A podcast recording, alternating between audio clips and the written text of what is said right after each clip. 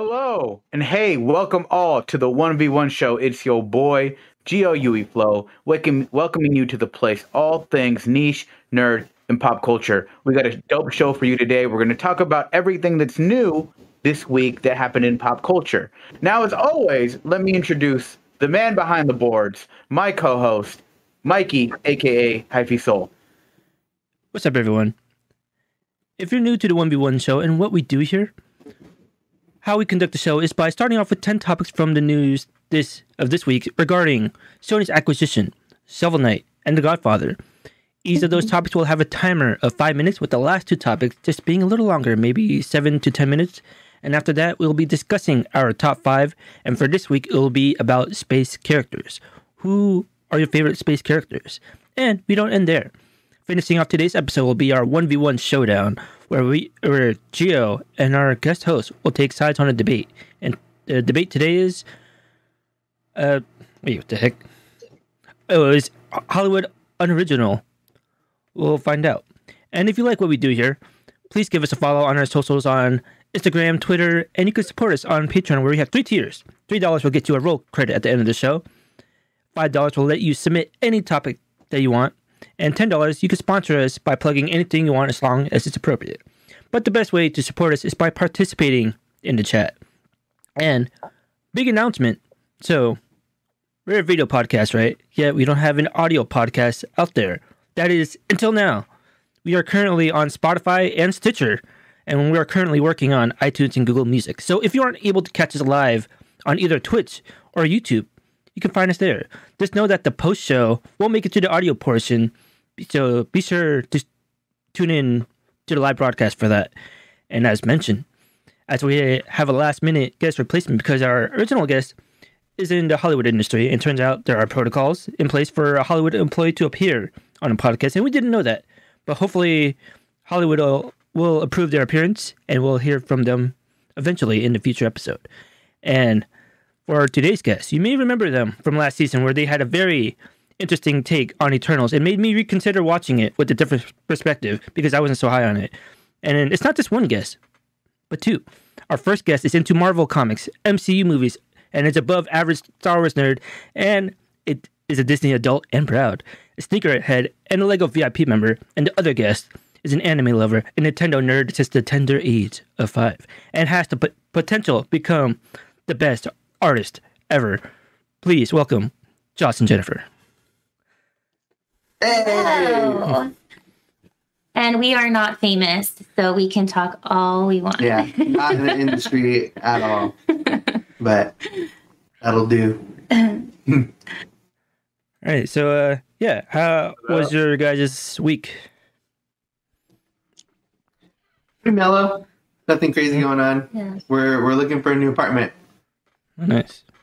Yeah. Nice. Also, thanks for being willing to hop in last minute, because I was scrambling when I needed to find a new guest, because we got, like I said, things happened last minute, and Josh and Jen pretty much pulled us out of the fire at the last second. So once again, thank you for that. Yeah, we were scrambling. Yeah, no, thank you so much for having us on the show again. I mean, we had so much fun last time. So when I got the text that Gio had asked, I was like, yes, please respond, yes. All right. And that? Let's just get the show started with our first topic of the day. Gio, what is going on with Alice in Wonderland? It's a different story. Alice not Disney. In Wonderland. Now, this ain't the Disney version. All right, this ain't no Disney version, either the original, not the original, but the first animated one or the live action with Johnny Depp. This is much darker. This is American McGee's Alice. And after basically, 22 years ago now, when they threw the storybook adventure on its bloody head, American McGee's Alice is making the jump to the small screen. So this is according to the Hollywood Reporter. Radar Pictures has picked up the TV rights and hired David Hayter, who wrote adaptations for X-Men and Warrior Nun, to make an adaptation alongside Abandoned Entertainment yet. So they don't have a network or a streaming service to the project yet. But for me, One of the things that's very interesting about this is that, one, David Hayter, if you don't know who that is, that's the voice of Solid Snake. I never knew he was a writer. I always just assumed he was a voice actor, which is, you know, it's pretty interesting to me. But also, if you've never seen American McGee's Alice, it is... So they tried to make a darker version of Alice in Wonderland, Disney did, with the live actions, and they were still pretty PG. This is very much all the way R. With Alice, like, if you see the images of the game, it's her holding a bloody knife.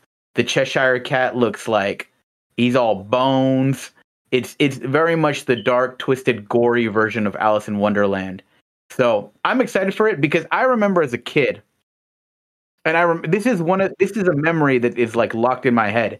But I remember seeing the cover of this game when I was at Costco with my mom, because I don't know if you remember back when they had PC games, like people didn't download PC games from Steam. They had that big old table at Costco that had all the computer games. And I remember that game caught my eye, and just the image of the Cheshire Cat just looking all like skin and bones and just smiling at you just kind of left me like, ah, it's like a 10-year-old. I was like, ah, that's creepy. But yeah, have y'all heard of this adaptation? Have you seen these games before? I have seen the games before, just because I think it kind of had a bit of a boom during the emo phase back in like 2000, 2004. So I would see pictures of it and people putting it on their MySpace page, but I've actually never played it. Yeah, neither have I, but I think that it's interesting to see a different take like that, and it kind of being more gruesome and like darker. I think that is something that's pretty cool just to see it kind of evolve, because not everything like is fun when it's all bubbly and stuff like that. So I think that that'd be really cool to see the take and like how it all, you know, comes together with it being like a little bit more darker take on things. I think also a lot of productions are putting out variations. I mean, even though this did come out previously, if you look at Disney, like you had mentioned with Alice in Wonderland, but then you also have the spin-off of Sleeping Beauty with Maleficent and things like that. So I'm really excited just to see what kind of take they will spin with this Alice. Yeah, because I feel like Disney always tries to make like a darker take on their, well, they're not properties because they're mostly public domain, but the franchises that they have made movies off of. But it always seems like a half step. Like, yeah, it's a little creepy, it's a little darker, but like I appreciate that this is the chance for them, for someone to take the Alice in Wonderland story and just go full off to the wall, R-rated throttle on it, because because there was a second game. And even though it was kind of mixed reviews, like people really liked the story and the atmosphere, but the gameplay was kind of eh. But if you can take that atmosphere and story and adapt it to the small screen and not really have to worry about like the gameplay about it, I think this could be a big thing. Yeah, for sure. There's a lot of big like dark themes that happen in this, and I think if I say any of them, it'll spoil some of the story. So I'm gonna keep quiet on that, but I'm excited for this because go ahead. No, I realized it. I don't know if you guys ever watched the film Pride and Prejudice and Zombies, but it just totally reminded me of that as well. Just because there's a book, Pride and Prejudice, and then it's just totally a romance, a witty novel, but then they threw in zombies and it just totally upped the ante and made it more gory and fun. So I don't know, I think it can be something that has a lot of good potential to it. Yeah, I think you have a good point with that. Disney will do stuff, but they kind of toe the line of not going too dark, and I think it'd be really cool to really see them, and like you said, just go all out and like just go for it, you know? But I was going to say, I have heard of Pride and Prejudice and Zombies, and I did not watch it because I actually really hate that book. No! That's my favorite book. I'm sorry, Jen, but I do not watch that at least like once a month. It's okay. I remember I kind of shat on Bunny Girl Senpai, and so that. Wait, did you watch it, or did you just assume things about it and not I watched a couple episodes. I just did not. I couldn't get over. If it gets better later on, I just. Hold on. It got to the point where she got up and she was like, "You go ahead." Hold on.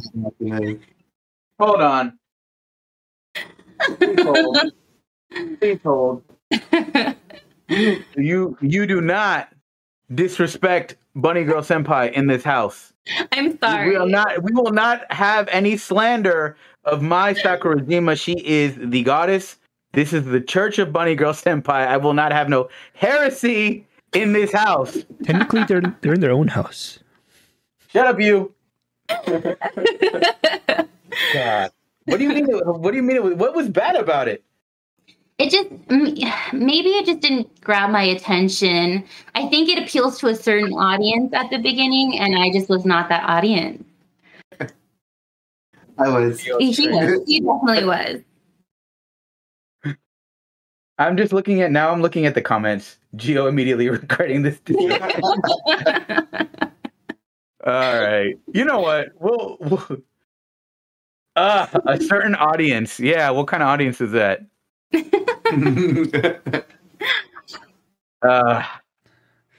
Let's move on before I start to scream. And speaking of Scream, yes, what's going on with Scream? So they are coming out with a new Scream, and where can the series go, especially with the passing of Wes Craven? There are two new directors set up to create the film, or who have created the film. We have Matt Benelli-Open and Tyler Gillette, and they're pretty much owing any success of the film to the late director, saying anything that they did right is all thanks to him. It was a huge box office hit. Came out with, I believe, $100 million at the box office. But what? Sorry, I couldn't hear you. Oh, sorry. It was a huge box office hit. It came out with about $100 million at the box office last week. Yeah, it actually dethroned Spider-Man. Yeah, but Spider-Man's been out for a minute, so I mean, still that was a big movie. I mean, eventually. Yes. Anyways, yeah. I'm pretty excited about this. I think that for me, when watching these types of movies that just involve suspense, you know, you really want it to keep you on the edge of your seat. And I think that, for me, these kind of movies could either go, they could be done really well where I'm engaged and I'm really kind of like, what's going to happen next? Or it gets really corny and I'm kind of like, are we, you know, is this really what this movie's about? So I think that if they do it right and they keep going the way that they're going and just, you know, build up the suspense that they have in other versions of the movie, I think they could keep going and, you know, they'll do well. I think for me, right, if you look at horror genres in general, the thing is, this would be the sixth Scream movie.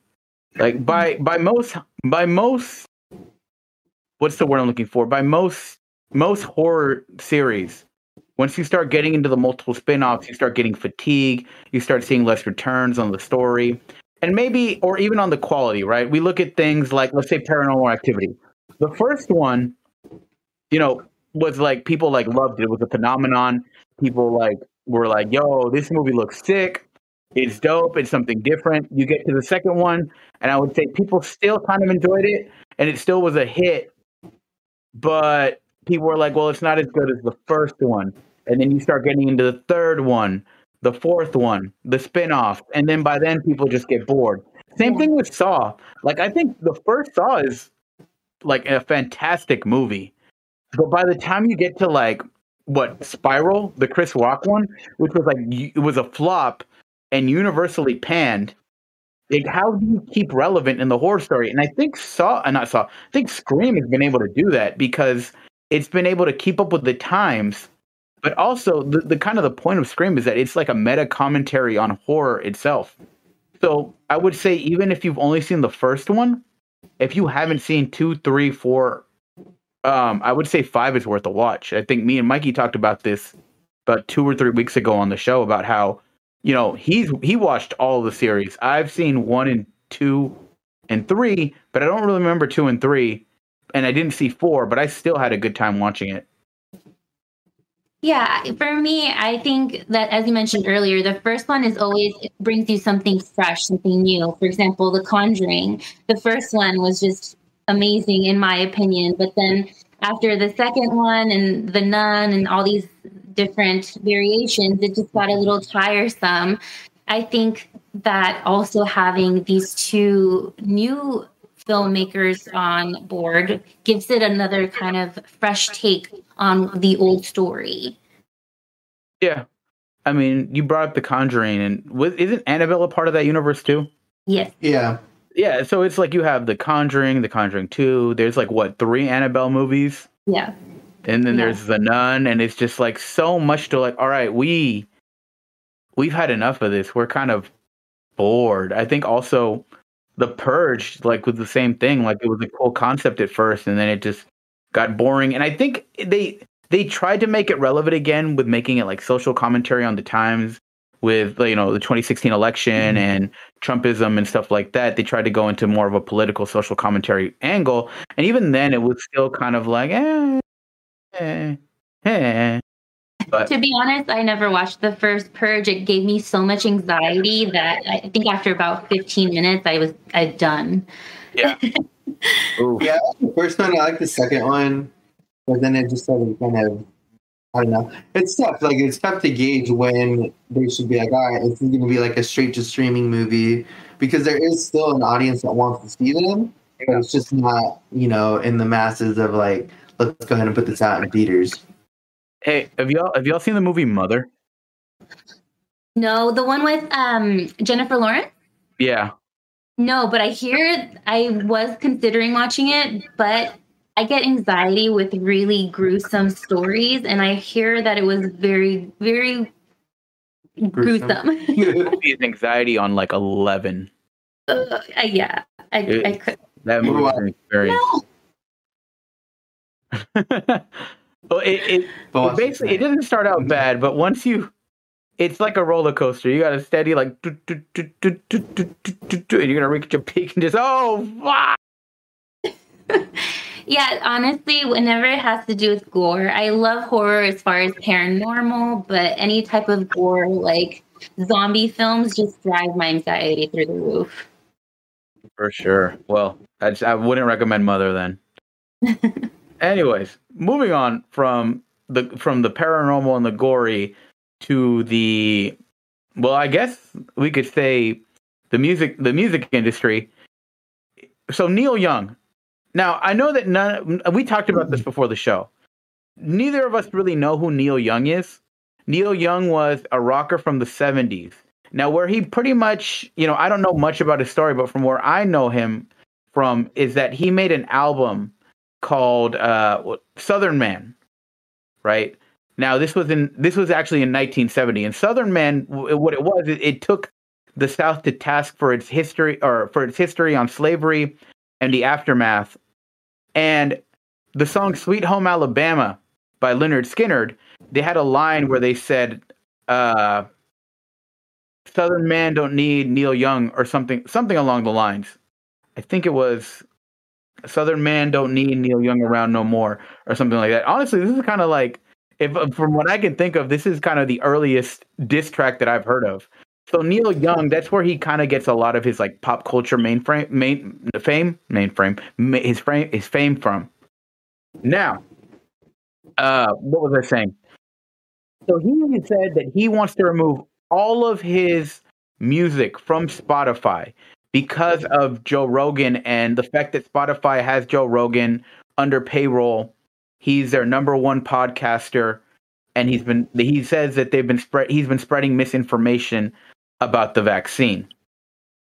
So not only is he the only one to ask to have his music removed, but here's a list of other artists: Crosby, Stills and Nash, Failure, which I've never heard of them. They're a band. Graham Nash, India Ari, Joni Mitchell, Nils Lofgren. And I believe that's it for right now. So it's a lot of more older contemporary music artists, like stuff that really like our generation wouldn't really listen to. I mean, I'm not saying that we don't, but It's not in particular mainstream what our generation would listen to, and it definitely wouldn't be what the generation below us listens to. So my question to you is, how much of an impact is this really making? Do you think that this can make a change? Can Spotify respond? What could they do? Joe Rogan's podcast, I'm a podcast listener myself, not of Joe Rogan's podcast, but, you know, Spotify is my pretty much main source of podcast entertainment. And I always look for new things to listen to. And Joe Rogan's has stayed steady at the top for months. So I don't know if Spotify would be willing to take on a new policy regarding misinformation, just because he is such a highlight and prominent podcaster in Spotify's community. That being said, I appreciate them taking a stand for what they believe in. I mean, no act is too small if you stand for what you believe is right. Yeah, I think that it's interesting because there's definitely that generational gap where it's like, who the hell is Neil Young? Like, I've never heard of him. But at the same time, everyone right now is kind of, if they have a stance on something and they want their voice to be heard, like they do something, they do an action to kind of say, this is my take on it. And if it's an impact or doesn't make an impact, like I'm going to make sure that my voice is heard. So there's kind of that weird like connection there where it's like, I'm sure some of the younger generation could look at what he's doing and then agree with like, all right, like, yeah, this old man's like taking a stand and being like, take my music off of that streaming service. So it's like, everyone has a right to do it, I guess. I guess it's just like, whether or not, I don't know if that'll lose him money necessarily. Like, I don't know what it looks like as a financial move, but like at the end of the day, if he wants to do it, he could do it. And it's his music. So it's like, whatever, like if you want to do it, then go for it and kind of go from there to see what happens, I guess. How do you think like Apple Music and Tidal, what do you think they're looking at this and possibly considering like, maybe we should not have certain podcasts on our platform? Maybe in a preventative move, like we're not going to have Joe Rogan because, well, or we're not going to ask anyone. I'm trying to think of someone else controversial. Someone like, I don't know if any of you have heard of Joe Budden, who is also kind of a controversial figure in the podcasting world. But, you know, maybe we'll stay away from people like this that even though they make, you know, they have numbers, you know, is it worth the bad publicity or is it worth, you know, having artists pull their music off our platform? Yeah, I think that the like Apple Music and stuff like that, they're probably wanting this to all just kind of be like, they kind of probably want everything to kind of blow over. They kind of don't want it to go any deeper than what it is, because if it does reach that point where a lot of people are joining that movement or wanting to pull their stuff off and pushing Apple or Spotify to make certain requirements of what can and what can't be on their streaming services, I think that that's where it gets a little dicey, because then it starts going into people. Some people have podcasts because they just want to speak their mind. It's the freedom of speech to just say whatever they want to say and have whoever listen to whatever they want to say if they want to. If they don't want to listen, then, you know, jump off and go somewhere else. But it's like, it's going to be tough for them to kind of navigate through, okay, we're going to keep you, but we're not going to keep you, because you know how it is with people diving into social media, and they could easily pull up something from 10 years ago and be like, oh, so Apple supports this person, but did they know that that person did, you know, XYZ 10 years ago, and now it's, you know, they're on the wrong side of the fence. So it's, I think they're kind of hoping that this blows over and it doesn't get bigger than what it is, because if it does, then they're gonna have to make some tough decisions. It's also a fine line of censorship as well. Not saying that I support the misinformation, but, you know, there are certain reaches that should be, you know, as far as me, I am a journalist, or I was a journalism major, but I got a degree in journalism, and censorship is such a huge thing. Misinformation should, you know, never be something that people get their feed from. And unfortunately, it will always be the case. But it just, it's a matter of opinion, I think, is more. How are they going to obtain their news? So Joe Rogan has misinformation about this, but maybe he has a different stance on something else. And just reaching out to different news outlets. Like, Joe Rogan is not a news person by any means. He doesn't deliver news. He's not a scientist. So if people are listening him in the same way that people were listening to Trump, and like taking it as gospel, I think that just goes to show like the type of person they are than, you know, who Joe Rogan is. I don't know. Fair enough.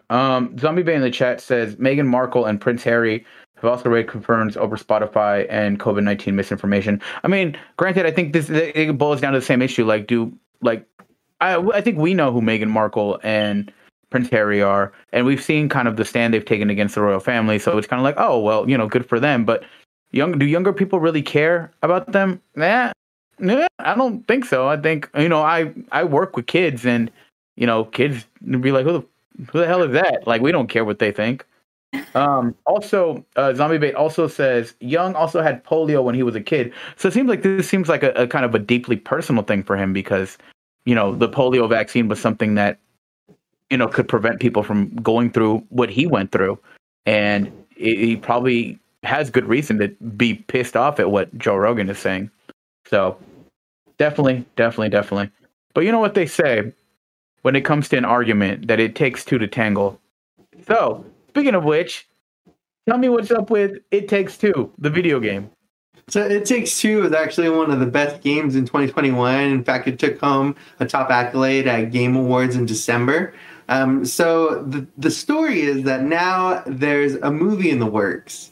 So the game, kind of, for those that don't know, the game, it puts you in the shoes of Cody and May. It's a bickering couple on the verge of divorce, and the daughter, upset about the situation, accidentally casts a magical spell and puts the parents in shrinking them down and forcing them to work together to navigate through the world of toys and inanimate objects. So I think for me, just kind of knowing about the game and the backstory and stuff like that, it translating to a movie, I think would be pretty interesting, just because this automatically throws me back to Honey, I Shrunk the Kids.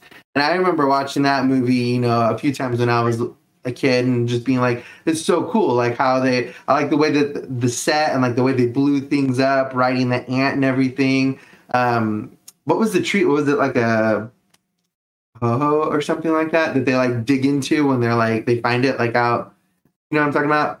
They're eating it and it's like so big. So anyways, I just think that it's like really cool, those movies when they blow stuff up and you're kind of like having these kids walk through and kind of figure things out. And the whole story is taking place in just like the backyard. So that kind of translating to this game and the roles being reversed for now, the parents are the small ones. I think it could do really well. We'll just kind of see how it goes. But I think that for it being what it is and knowing how well Honey, I Shrunk the Kids did, I think that this one has some potential to see, you know, it doing just as well. All right. Sorry, I was a little bit distracted because I moved my head. And then I was like, what the fuck is that? And I think my brother put this in my room. It's a Groot doll with a wig on it. I don't know where that wig is from, but that freaked me the hell out for a second. But yeah, going back to your point of Honey, I Shrunk the Kids. I mean, isn't Disney aren't they making a revival themselves also? Yeah, I think I heard some news about that. To be honest, I've never actually seen Honey, I Shrunk the Kids. I know that was like such a big 90s film. What, I think it was the 90s? I don't even remember. I like more animated stuff as a kid. But I don't know much about the video game, but I did watch a trailer of it. And I think that there are several themes that would translate so well as far as like a film, and I think that's something that's going to be fun to look forward to. It's like, it seems like it would be a nice family film, and how to overcome certain hurdles and not let hate be the drive. Oh, you kind of got muted there at the end, Jen. Oh, I'm so sorry. I was just saying that it would be a nice film. I think it would be a nice family film. I can imagine it being that, and just with a motive of how people can overcome and not let hate be a drive. Right. Mm-hmm. I think also it's one of those things where it could be a bridge for someone to take their, you know, for younger children, not younger, but like kids to watch this movie with their parents. And it could be a bridge to kind of explain what it is with, you know, divorce and your parents and what that means and the implications and why sometimes it's not just a bad thing. Sometimes it's better for everyone in the long run, or even, you know, it could be one of those things where it's like, you know, maybe, you know, we have to look, the parents would have to look within themselves and be like, okay, like maybe we should stop overreacting and talk this out. And, you know, I think it's got a good message. I'm excited. I haven't played It Takes Two, but everything that I've seen and looked about it, it looks fantastic, like a co-op 3D platformer. And we talked about this. I think the cool thing, because the guy who made this game, Joseph Harris, he has done A Way Out and Brothers, A Tale of Two Sons, which are also co-op games. And a lot of the times with the games that he makes, it does this thing where you don't need to have both people have the game. Just one person needs to copy the game, and then they can send a code to their friend so they can play together online, which I think is pretty cool. Yeah, I do think that is pretty cool that, you know, if they, I think more people would probably buy more games if they knew that they had to have a co-op person to play with. You know, you split it down the middle, like, all right, we'll go half on this game. I think that's pretty cool, but it is going to suck for the people that don't have friends and they're not going to be able to play. Yeah, but I am, like you had mentioned, I come from a background where my parents divorced, and it can scar people. It can scar people, or it can help. And in my situation, it definitely helped. I was actually very happy when they separated. So I think that this can also be a solace for young children who are experiencing similar battles at the home. Right. All right, let's move on to the next story. Now, Shovel Knight, very popular game, very popular series. Developer Yacht Club Games. They had a Nintendo Direct style stream yesterday, and it pretty much gave us, the viewers, a whole idea of what they have down the pipeline, what they have coming out.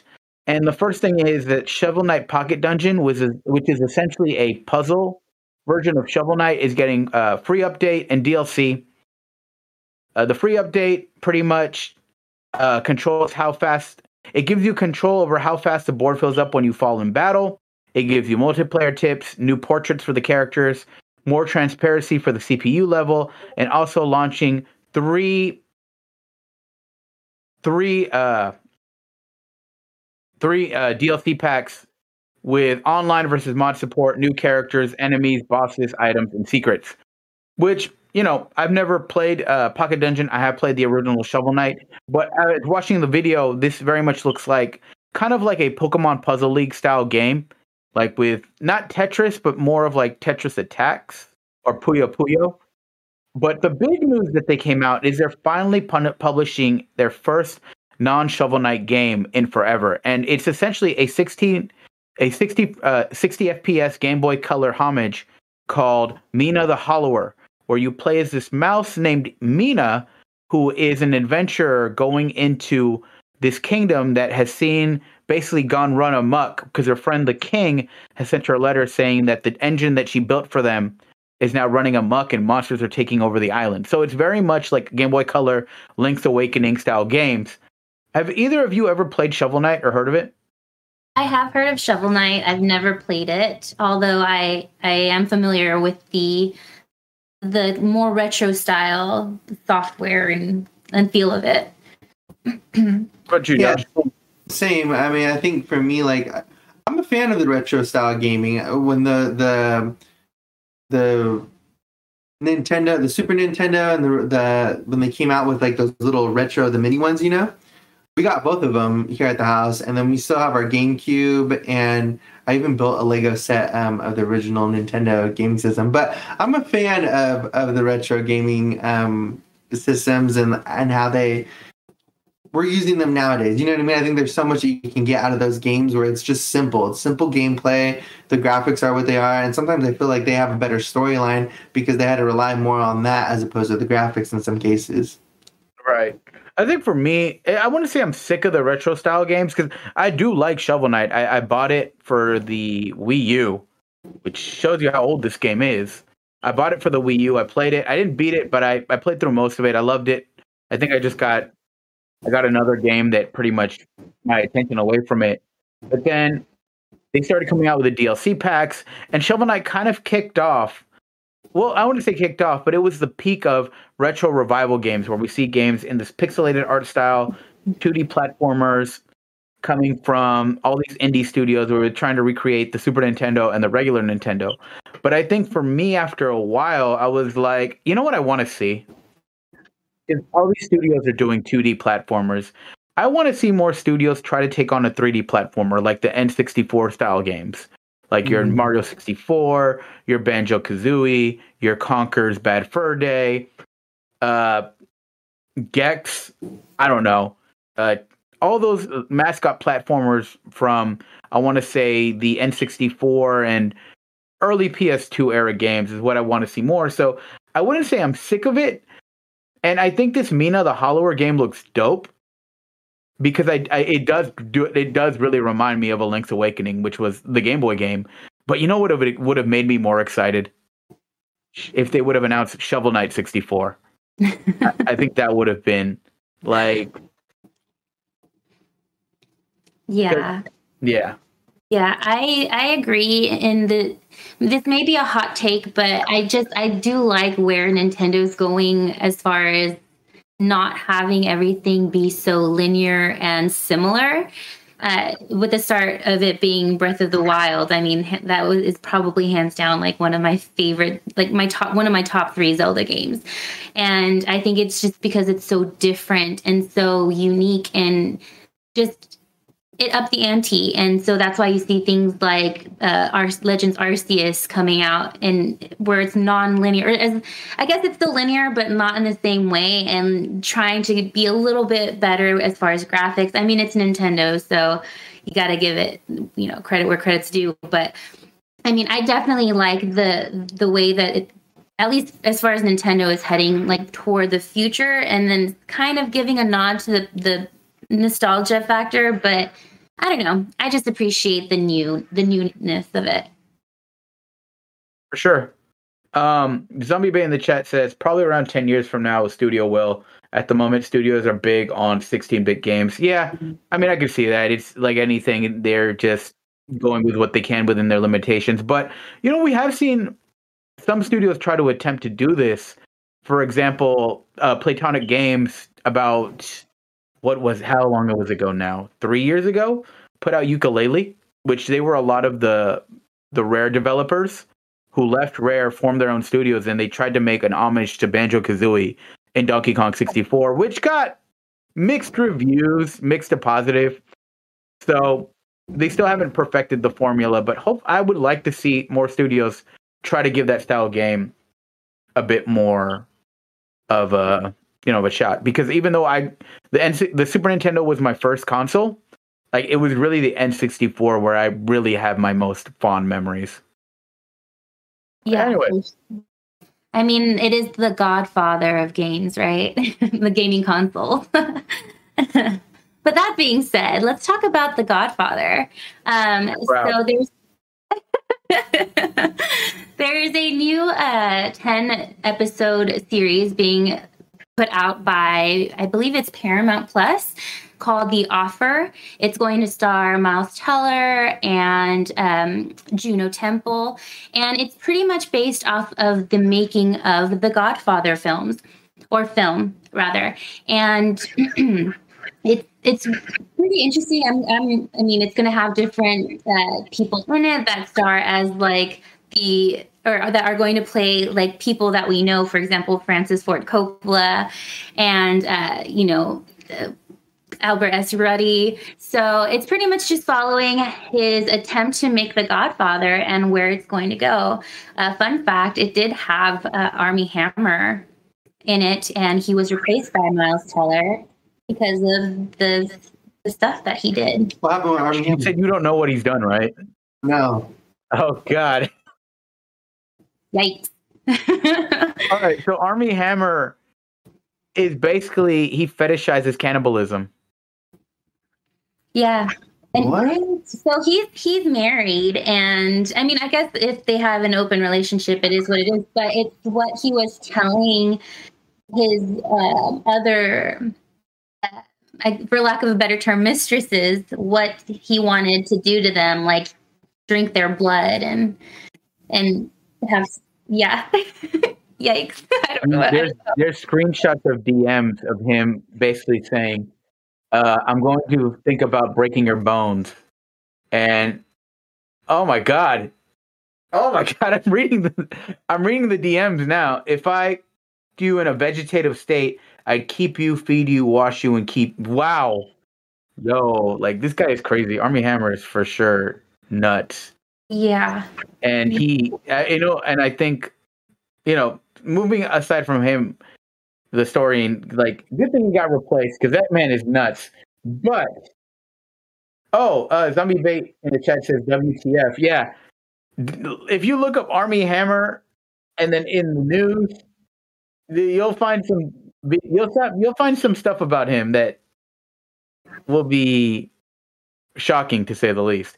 But moving away from him, I think for me, I'm excited about this. I've only seen the first Godfather, and everyone always gasps at me when I say, "Oh, I've never seen Godfather 2." They're like, "How have you not seen Godfather 2? It's one of the best movies of all time." Blah blah blah. I get that. See, I'm just bad at watching stuff. I have a long list of a backlog of stuff. Now, I've always very interested in these behind-the-scene dramatizations of Hollywood and what is the story behind the story. I'm excited about it to see how, what's the word I'm looking for?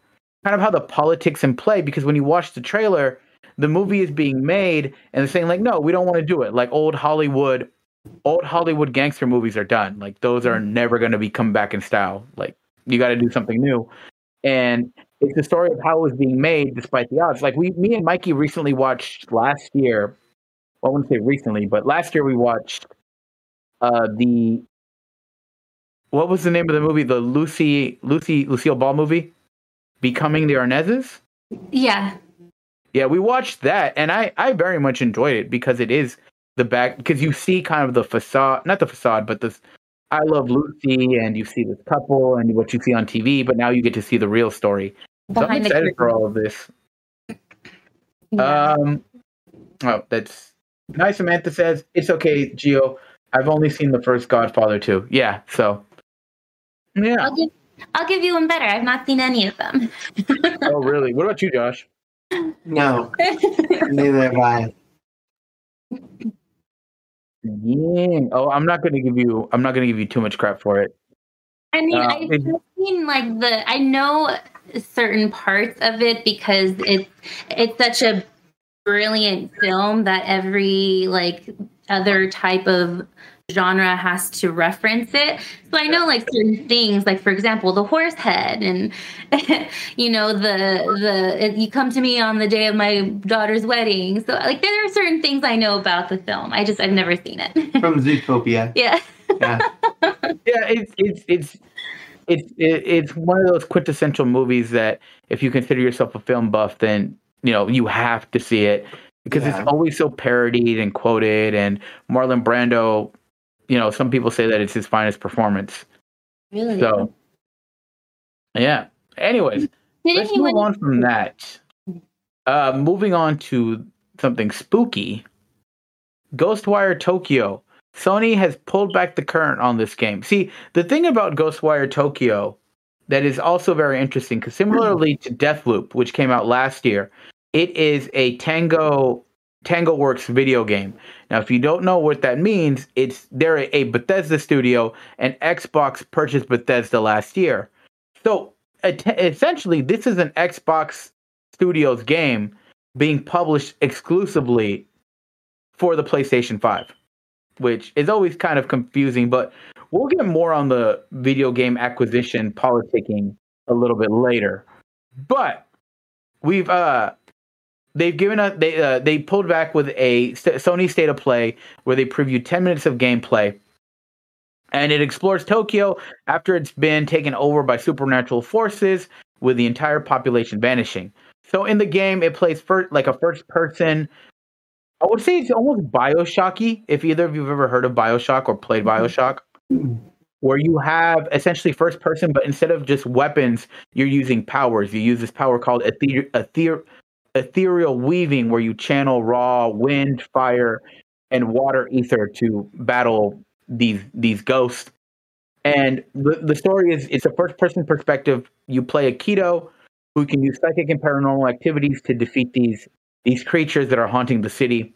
And what I really enjoy about it is there's something to be said about Japanese horror, to where even back, I want to say, in the mid 2000s, we started getting a lot of Hollywood movies that were taking inspiration from Japanese horror. You had The Ring, you had One Missed Call, you had what's the other one? The Grudge, right?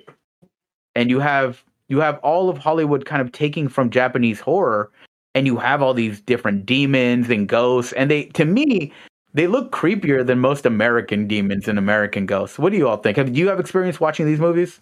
Oh, yes. Those are some of the most terrifying movies of my childhood. The Ring, The Grudge, and the thing is that I actually watched both the American version and the Japanese version because my brother was really into Japanese horror films.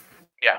And I think there's just something about Japanese horror. I think they also came out with the show, The Grudge. I don't know if you saw that. I think it's on Netflix. Yeah. There's a show, and it's terrifying. I think those movies and shows do a good job of just making your skin crawl. Unsettling. Where you're just like, oh my gosh, like, you know what I mean? Like, you get chills, full body chills when you just like watch stuff like that. But that show that was on Netflix, there's one scene that's like insane. It's like, no spoilers. No spoilers. But it's just like, definitely when you watch it, it's something that you'll see and you're kind of like, I've never seen anything like this in my life, and I didn't even know I could think about watching something like this, because it's just that like creepy and like skin crawling. Like, when you're watching it, it just makes you kind of just. What about horror video games? What's your experience with those? I played a couple. I've never finished one, but I played Outlast. And I have played Biohazard, Resident Evil, and I do very poorly with them just because, as I mentioned earlier, I have anxiety, and so my nerves get the best of me. And I think I've played maybe 15 minutes of both of those games, but those 15 minutes of gameplay extended to like 2 hours just because I literally could not inch forward. So what you're telling me is you'd never play Resident Evil in VR. Oh gosh, no.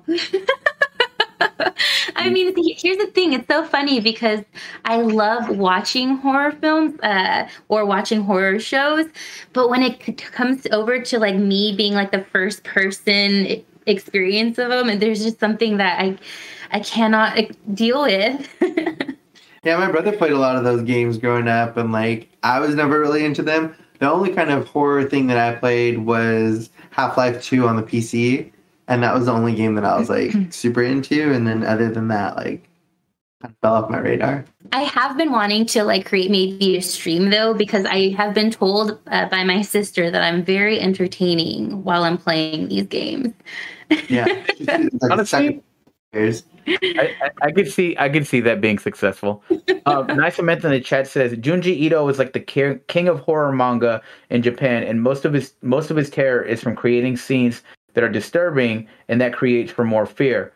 If you love horror, Nice Samantha recommends the mangas. Have you heard of Junji Ito, Jen? Yes. I know you. Yeah. Okay. Sure. I'm excited to see his, because Adult Swim is coming up with a Uzumaki, like an animated of that manga, so I'm excited for it. That is so cool. Yeah, he's brilliant. All right, let's move on from the horror to the action. What is up with Halo? Halo, so we're finally getting a TV series adaptation. So Halo's been one of those games that's always been talked about, and you know, it's finally happening where Paramount Plus again is going to be doing an adaptation of the well-known game into a series. The trailer came out last weekend during the football game, and it's a pretty cool trailer. Like, I watched it. I think it's really cool. Like, I just think shows like that where you're kind of immersed in it and you have a character that's fully suited out with like a helmet and everything, it really kind of sucks me in where I'm like, okay, like I really want to see where this goes. So I'm excited to watch it. And I know I have Paramount Plus. I don't know how many people really have Paramount Plus, but I feel like a lot of stuff's coming out on that streaming platform lately. And it's good stuff. You know, you got this coming out, The Godfather topic that we talked about, that's also coming out on Paramount Plus. It's just, I don't know who else, like, if it's a very popular streaming service, but I know I have it, and I know that I'll watch the series for sure just to check it out, to see what it's all about. You know, I think it could be really good from kind of switching from game to film, because they have so much material that they can use. No. Oh, go ahead, Jen. No, I was just going to add on that I believe it's supposed to air on the 24th of March. Yeah, the 24th of March is the date that they have locked in for the showing. Okay. For sure. Now, I was going to ask, like, did you get Paramount Plus through any kind of deal or bundle, or did you just decide to subscribe to it? My brother actually had it, and he just, like, shot me a text one day, and he was like, hey, I'm watching this show. You should check it out. And I'm like, what is it on? And he was like, Paramount Plus. And he shot me his login, and I was like, all right, cool. And, like ever since, like, the recommendation is kind of, like, I've been going on there. I've watched a bunch of stuff. What's really cool is, like, they have a bunch of different shows that are from, like, other countries. So, like for example, like, I do, like, a lot of trash reality. So, like, when it comes to, like, Survivor, they have, like, Australian Survivor or South African Survivor. So they have, like, a lot of different shows that we have over here, but just, like, set out in, like, the UK or Australia or somewhere else. So, like, for me, I think it's very interesting to watch. So I don't know. Do you have Paramount Plus? No, I don't. I mean, the only streaming services that I actually pay for that I don't have from anyone else is, or through other legal means, is Crunchyroll and Funimation, is priorities. But, you know, I don't know if Halo really entices, because I watched the trailer too, and it's an interesting trailer. It didn't really suck me in. I'm not really sold on it, because I wasn't really a big Halo player growing up. But also, the point is, to me, when you're watching Halo, when you play Halo, do you really care about any characters other than Master Chief and Cortana? I don't know. I don't know those. I've never played those games. But I think with the when I was watching the trailer, what it sort of gave me Mandalorian vibes, and I'm wondering if that's going to be like the new kind of trend of nerdy TV, is just the man behind the mask, and like you never see this character. It's something that appeals to a lot of people, because it gives them some type of mystery, and like you just can't help but watch. So do you think that The Mandalorian is pretty much setting up the blueprint for this kind of, like you said, the man behind the mask, the big silent protagonist, and you just fill him with like situations and a supporting cast that fill in more of the vocal roles?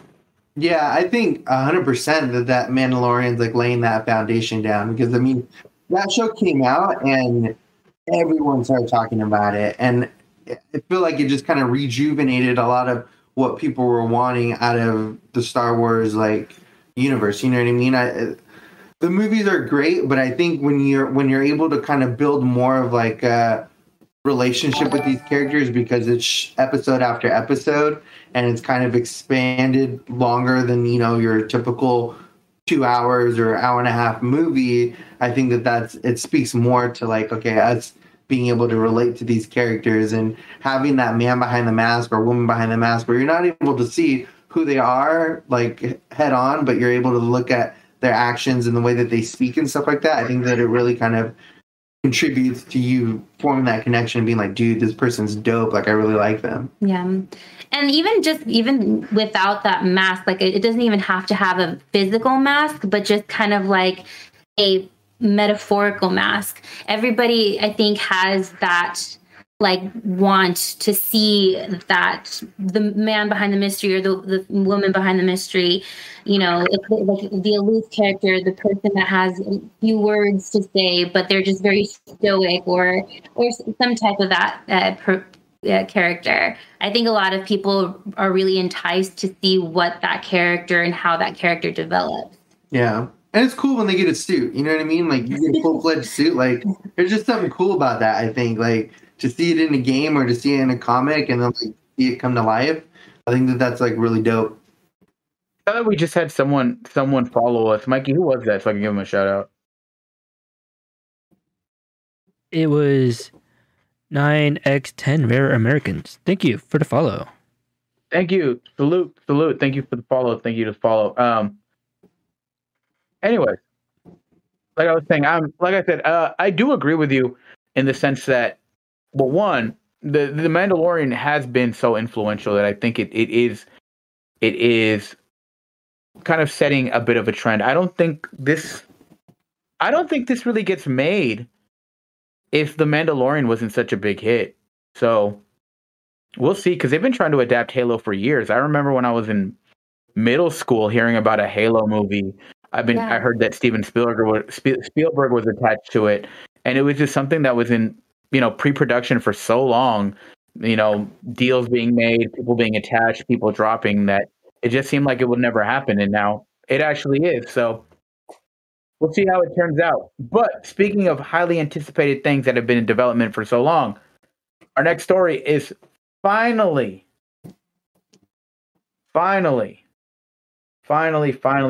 GTA 6 has been announced. Now, GTA is something that GTA 5 has been out since what? 2009? 2010? It's been more than 10 years. Right? Ever since GTA 5 came out, and they released it on PS3 and Xbox 360. Then it came out on PS5 and Xbox One X. Then they announced a PS5 version and a Xbox Series X version, and people were not happy about it because, if you remember, the story was when they announced the PS5 version, it was one of the most downvoted videos on YouTube because people were just so sick of that game. They were like, enough of GTA 5 already. So, what was I going to say? Let me read this quote from Rockstar Games from their newswire.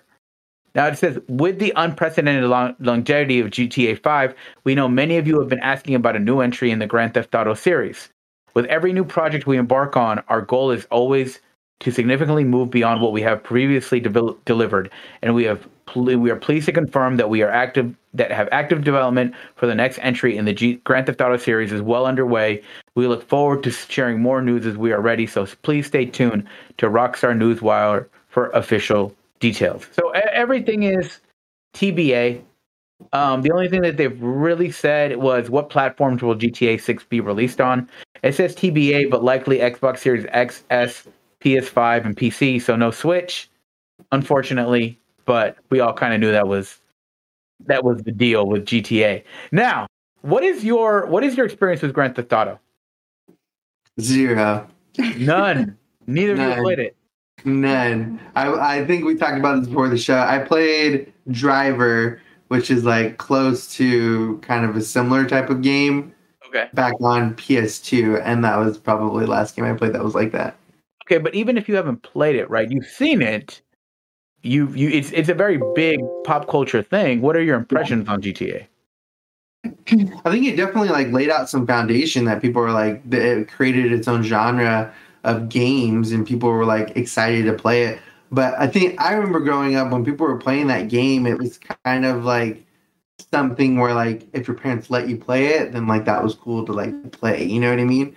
Like for me and like what I played, my parents were like helicopter parents where they kind of supervised what I could play and what I couldn't play. And it just wasn't a game that like fell into my lap where I'm like, all right, cool, I could play this game and test it out. Like my parents weren't about that. But I mean, for me, I think it just definitely set its own genre, laid out a good foundation. And I mean, you're able to pinch out 5 games and now 6 coming out. Like that's pretty big. You know what I mean?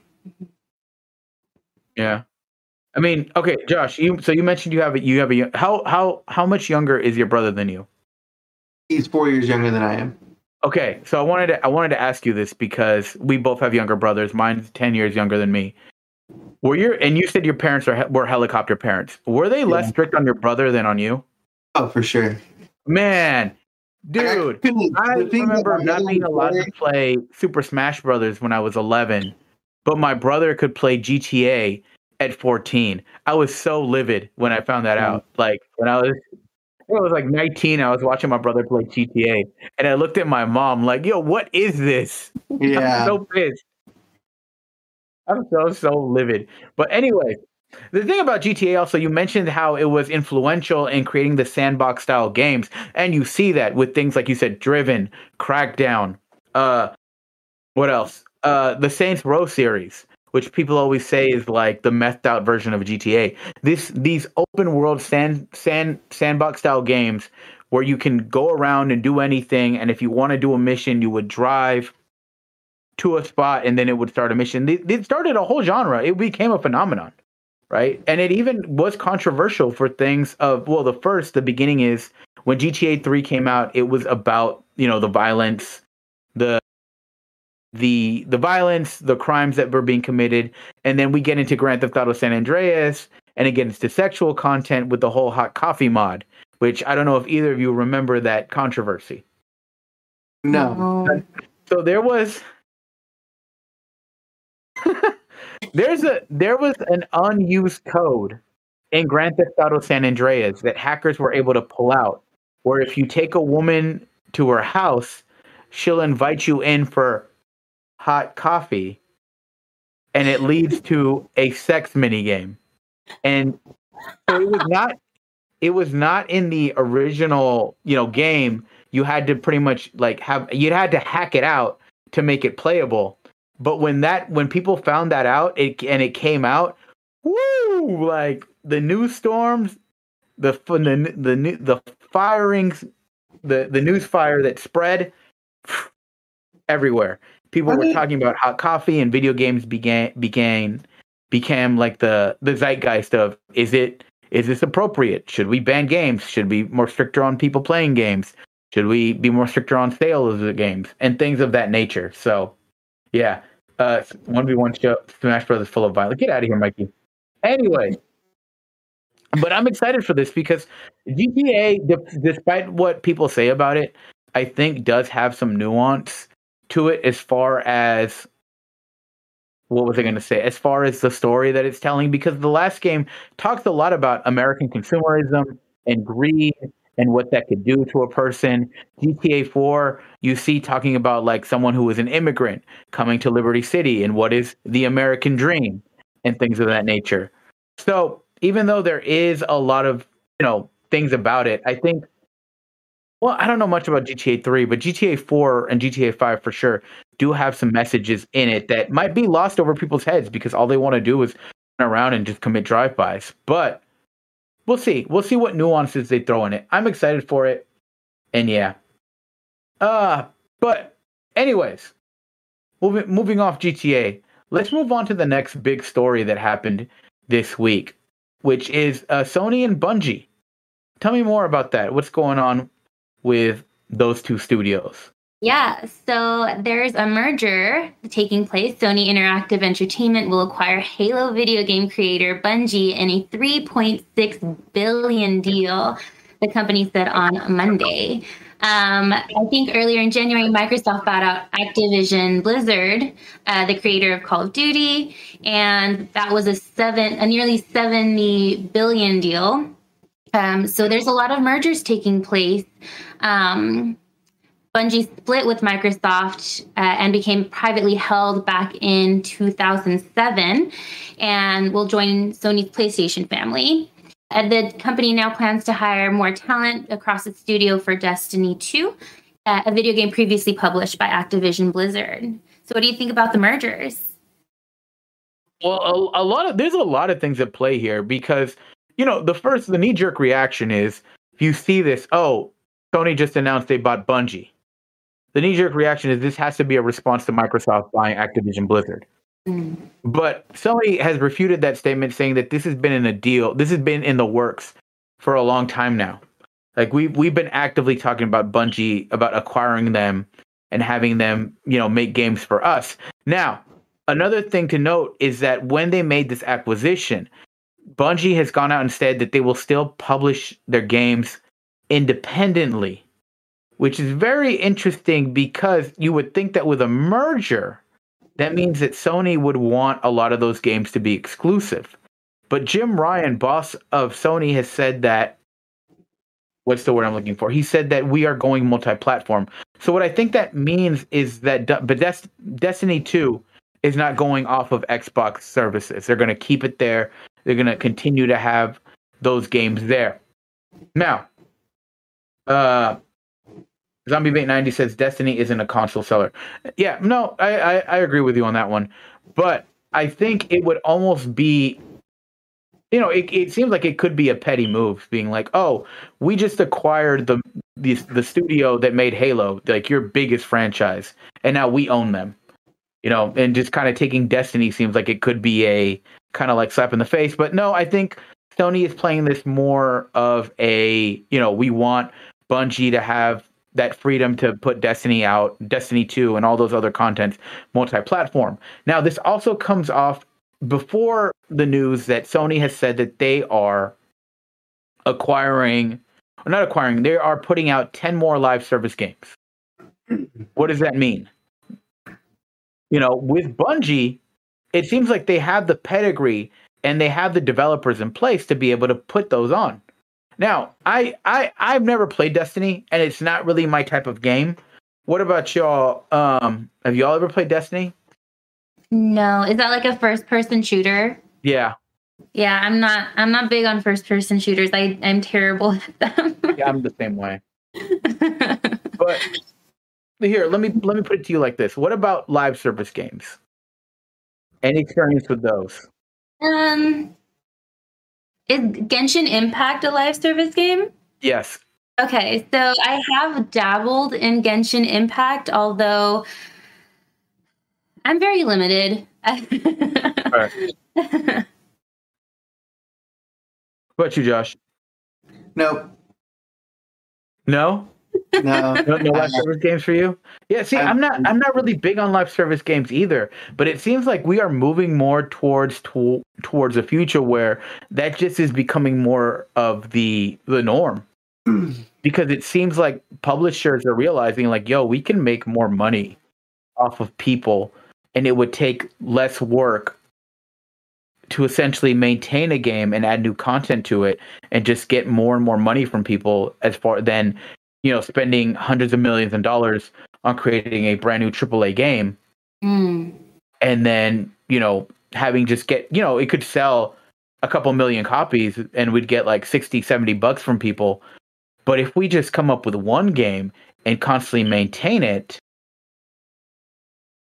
then we could get, you know, $100-$200 from people who want to buy the cosmetic updates, buy the new packs, buy all the cards, buy whatever collectibles it is. What is the DLC campaign? So it just seems like we're moving towards this new future where live service games are becoming more the norm. And honestly, to be quite frank, I hate it. I'm not a fan of live service games. I think they're boring. The design of them, maybe gameplay wise, could be fun. But as far as story and narrative and the stuff I really play games for, it just draws a flat dud to me. Yeah. I mean, I don't know much about that genre of gaming, but when you had mentioned DLC, I mean, I definitely... It has always kind of given me a bad vibe that, you know, video games would want to push out as many pennies as they possibly can from your pocket. You know, for example, Breath of the Wild, they came out with 2 expansion packs, and it would have just been nice to have, like, you know, Legend of Zelda Ocarina of Time. That's your game and you get it and there's nothing else. Like, there you go, you have it. And then, but with Breath of the Wild, it was like you had to buy the expansion pack. And so a game that I spent, I think it was $70 on, ended up being closer to like 100, and I think the 2 combined were like 50 or something like that. So like $130 just with the, or $130 with those expansion packs. Yeah. Zombie Bait in the chat says the problem with the service, or with live service, is developers use it as an excuse to cut content, story from a game and then sell it to you. Pretty much what you just said. I mean, DLC is something that's for me, I have no problem with DLC as long as what the original game that I get is feels complete. And if they have extra stuff they want to tell that they didn't have time to put in, that's fine with me. But also, I think another big question about this is, are we just going to start seeing third-party games or third-party studios get bought up? Are we no longer going to have an EA? Are we no longer going to have an Ubisoft? Are we no longer going to have a Take-Two? Like, is there a is there a future where every game franchise is pretty much exclusive to Sony, Microsoft, Nintendo, or whatever other services might be in the future? I think there are certain developers who are able to stay independent. I believe Square Enix is one, if I'm understanding correctly. And they came out with, like, for example, Kingdom Hearts, and I think they also came out with Final Fantasy. Yeah. So, like, they're that type of. When they have something established and built, I think they can get away with it because they have multiple consoles that they can go to. For example, Kingdom Hearts is Nintendo, as well as Sony PlayStation. So I think it just depends on the drive and how big they are already, like how established they are, maybe. Yeah, I don't know, because if you could have Square Enix, like, look at those sales numbers and be like, yo, like $70 billion, we could make out like bandits. We could press Sony and say, hey, Microsoft has been talking to us, and unless you want Final Fantasy to go to Xbox, you better, yo, how much you willing to pay for this? How much you willing to chunk out?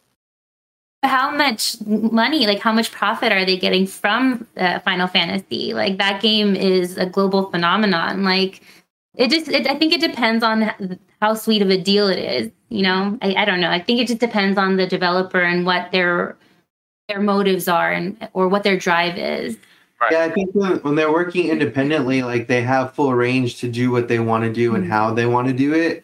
And, like, I think that with these bigger, like Sony and stuff, like buying out these other, you know, companies, like, it's cool because on one hand you're like, Bungie gets access to all the stuff that Sony has, so, like, they could really put out some good stuff because they have all these tools that maybe they didn't have before. You know what I mean? Like, there's more things, more connections that they have that they're able to put on and have this, like, really, really good, like, stuff being developed and created together.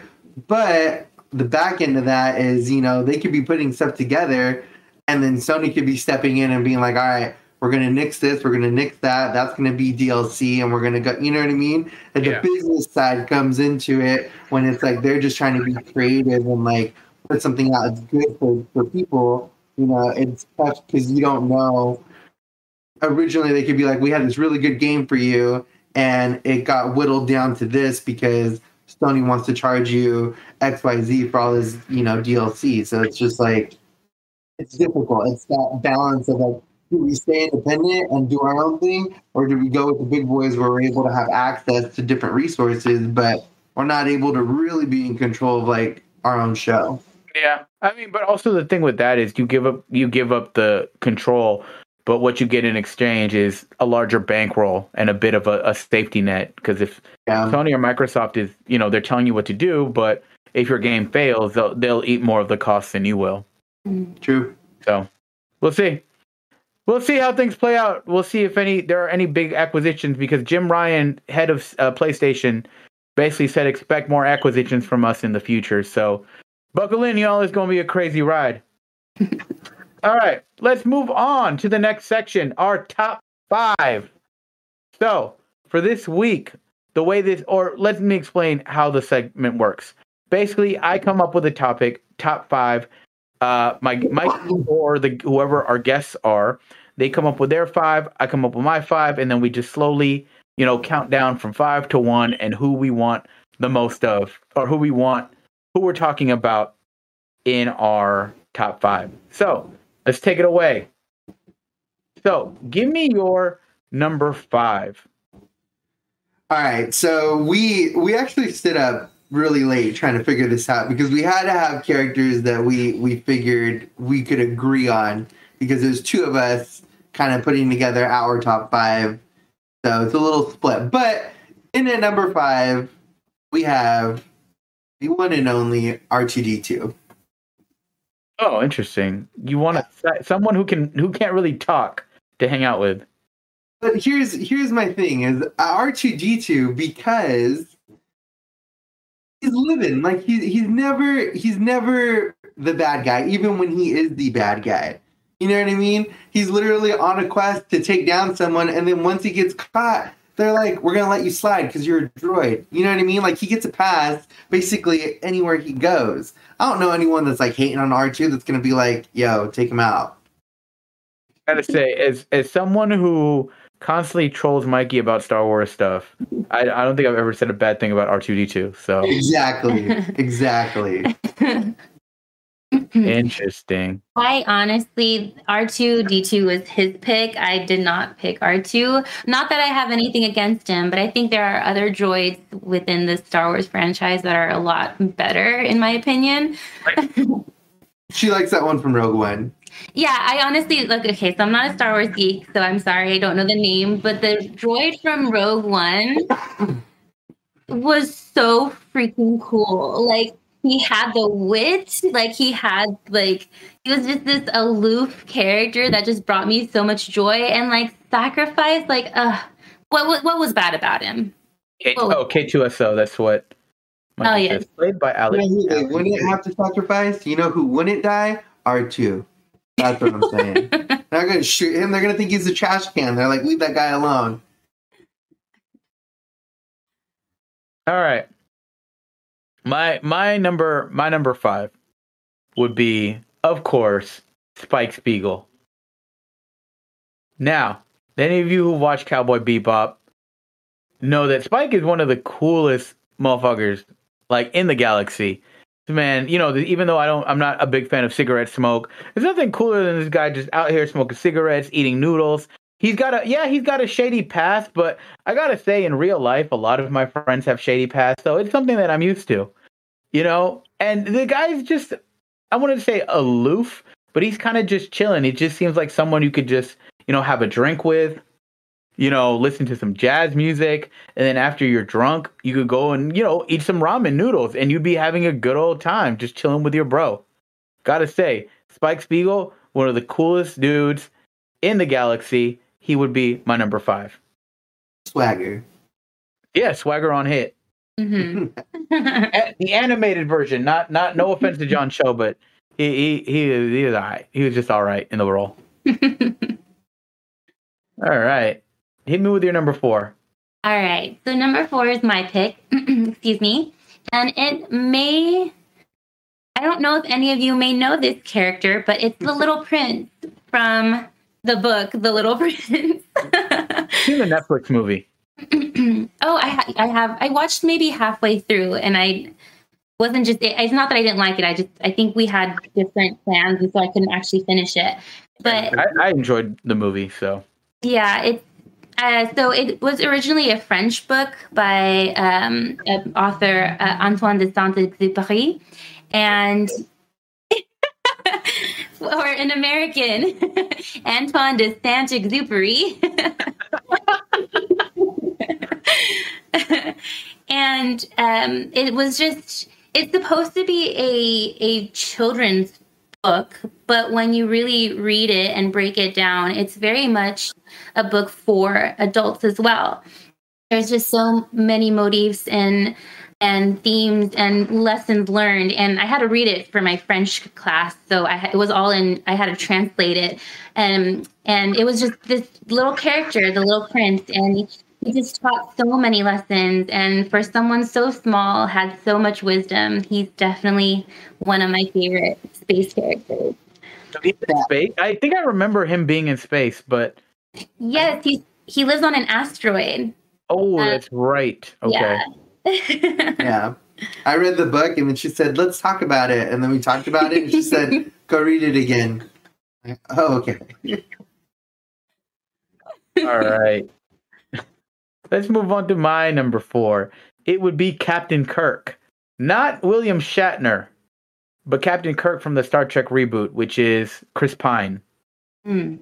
Now, the reason why I choose the reboot Captain Kirk over the William Shatner Captain Kirk is because Captain Kirk in the movies, this dude is just out here getting into bar fights. He's out here, you know, picking up women. He just seems, you know who Captain Kirk reminds me of? He reminds me, I have this friend, right? I got a friend named Bobby.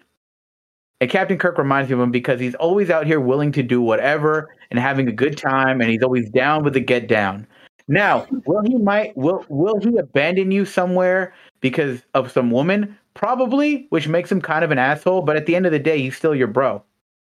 So that's why I chose Captain Kirk from the reboot, because even though he is, you know, he can be a bit of an asshole and he can sometimes be a bad friend, he's always someone that you can count on to just go party with. So that's why I choose that Captain Kirk. I've not actually seen any Star Trek films or show. It's been on my to-do list as well as Doctor Who, but there's just so much to encompass. I never know where to start. You could always watch.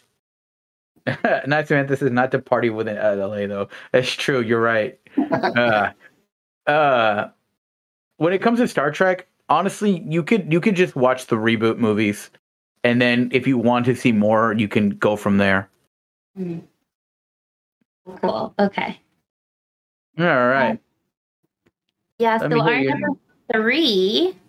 Coming in at number 3, Star Wars related again, we would go with Mando. And I think that for me, this is just a character that's done so much for the franchise. And I just think he's fucking dope, dude. Like, he just don't take no shit. And he just, like, he's all about, like, I got an objective to get it done. I'm going to go get it done. You know what I mean? Like, I think he would definitely be someone that's cool to, like, go have a beer with, to chill with. He would bring you in warm, or he would bring you in cold. Yeah. He's just like, he's a smooth talker. Like, I'd probably befriend him and be like, go talk to that girl for me. And then next thing you know, she's just like, hey, he told me so much about you. And I just have him do all the talking for me. No, he would be the type of person who, if you asked him to talk to a girl, she would immediately go with him. Or I could just be like, hey, that's my friend right there. And ride his coattails. Like, he just seems so cool. Like, same thing like you said earlier. He's got swagger, man. Yeah, he's the type of character where you would make one great wingman. Yeah. Swagoo. Nice. All right.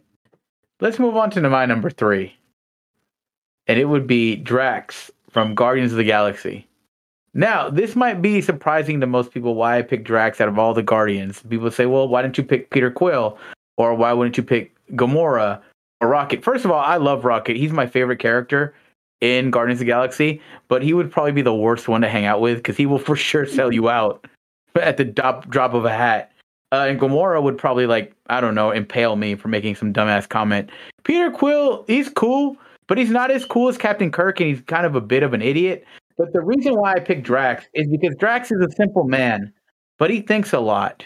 And don't we all need kind of a friend like that? Someone who, you know, you do the talking and he's kind of like just your backup, your bodyguard. Because, you know, despite being someone who takes everything literal and can be kind of annoying, he's your guy. He's got your back. All right? He's going to be like your bodyguard. Zombie Bait said Twill is a tool. That's true. He did ruin everything in Infinity War. But I love Drax. Like, even his humor, even when he doesn't mean to be funny, he's hilarious. And honestly, who's better than that? Having a friend like Drax, it's because you would rather have Drax as a friend than have him as an enemy. And so He's a simple guy, but at the same time, like, he's passionate about shit. Where he's like, yeah, if he's gonna go to war, he's gonna go to war. Like, he's gonna back you up. You know what I mean? Exactly. It's like, it's not. There's no. You know, it's just black and white. Of like, if you're his friend and you're his homie, he's like, don't worry, I got you. Like, I'm gonna ride for you. You know what I mean? Exactly. He's got.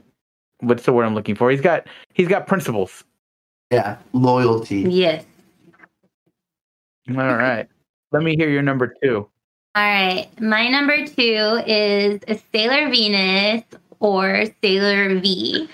And she's the character from Sailor Moon, I'm sure most of you know. And the reason why I didn't pick Sailor Moon is because Sailor V created it all. Sailor V started it all. She was the initial protagonist that was created, and then once her little comic strip was done, then it became Sailor Moon. But she's just so cool. And I mean, let's just admit, Sailor Moon's a crybaby. She was terrified of everything up until kind of like the end of the manga.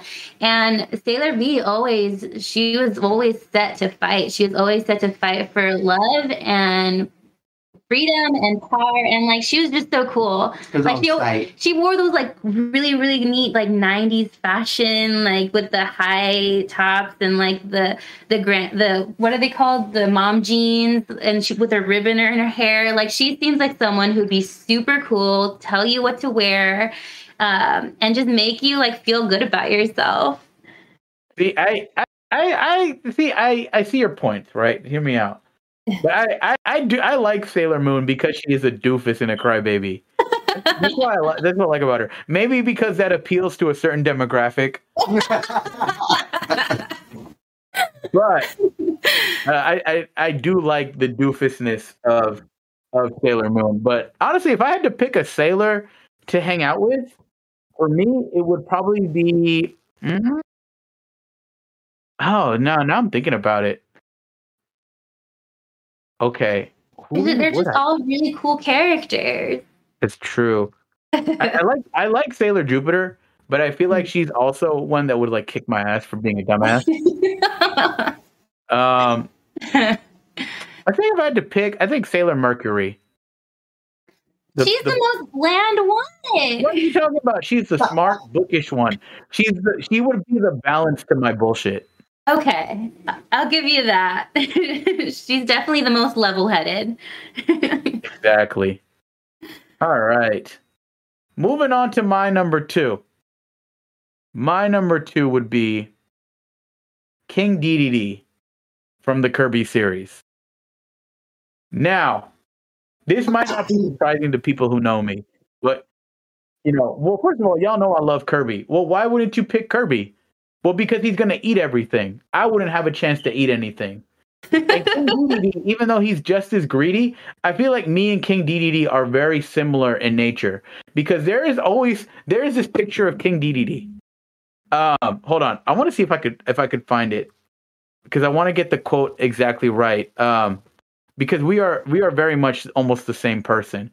Where he says, he says, the suffering of others is the most amusing thing there is. And I feel like me and King Dedede are very much the same. We're boastful. We're brash.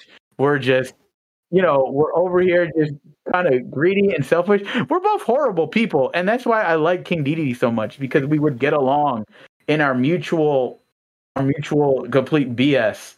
Nye Samantha says, have you ever seen Geo and Kirby in the same room? Exactly. Right. But I love King Dedede because he's not like an evil guy. He's just kind of a selfish one, which I feel like I relate to this story because if you've played Kirby Adventure 2, Kirby's Adventure on the NES, the not the original game, but the second game in the series, the game starts off with King Dedede being the one to destroy the Dream Rod. And you think that he's the villain the whole game. And when you beat him at the quote-unquote end of the game, he tells you not to put the Star Rod back together, and he tries to stop you. And Kirby's just like, get off me. Like, no, I'm going to put this together because it took away everyone's dreams. But the reason he did that is because there was a nightmare beast hidden in the Star Rod. So you think he's being a villain, but actually, you know, he's just a good guy. He's just misunderstood. Mm-hmm. And that's why I love King Dedede. He's one of my favorites. I mean, there's not much else to say to that. Wow. Stand-up guy. I'm on my Kirby lore. All right. Holla at me with your number two. Okay, so this is the only one. No, number one, I'm sorry. Number one. Yeah, this is the only one on our list that we actually agreed on. Not even just because, like, for example, yes, I think Mando's cool and R2, okay. But I think this is both one that once it was said, it was like, Yes. Hands down, 100% yes. On both sides. And so our number one is Invader Zim. Ah. Okay.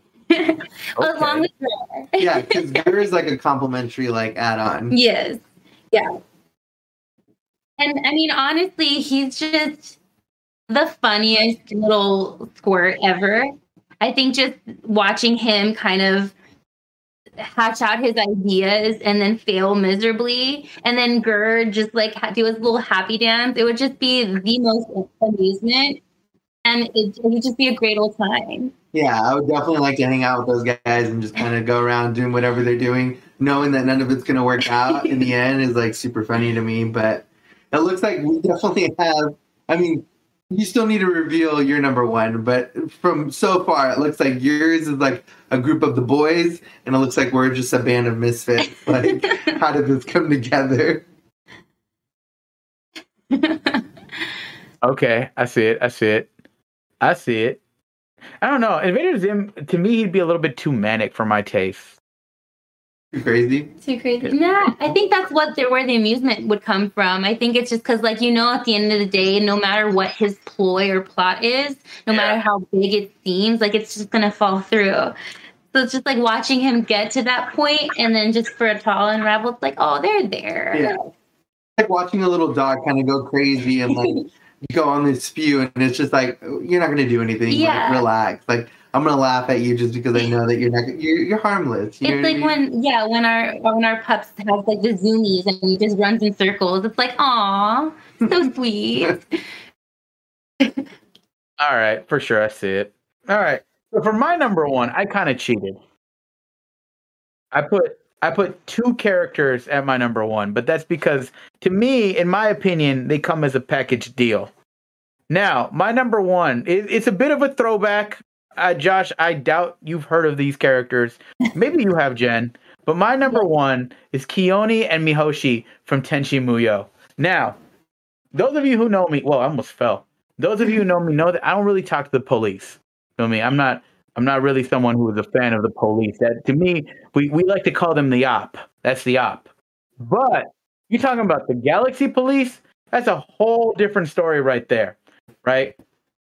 In the fact that you tell me that I can kick it with Kione, who is, you know, you think that she's this super serious, only cares about her job, like pretty much, you know, space cop who's too serious for her own good. But when you actually get to know her, you find out that she's just someone who is always in crisis.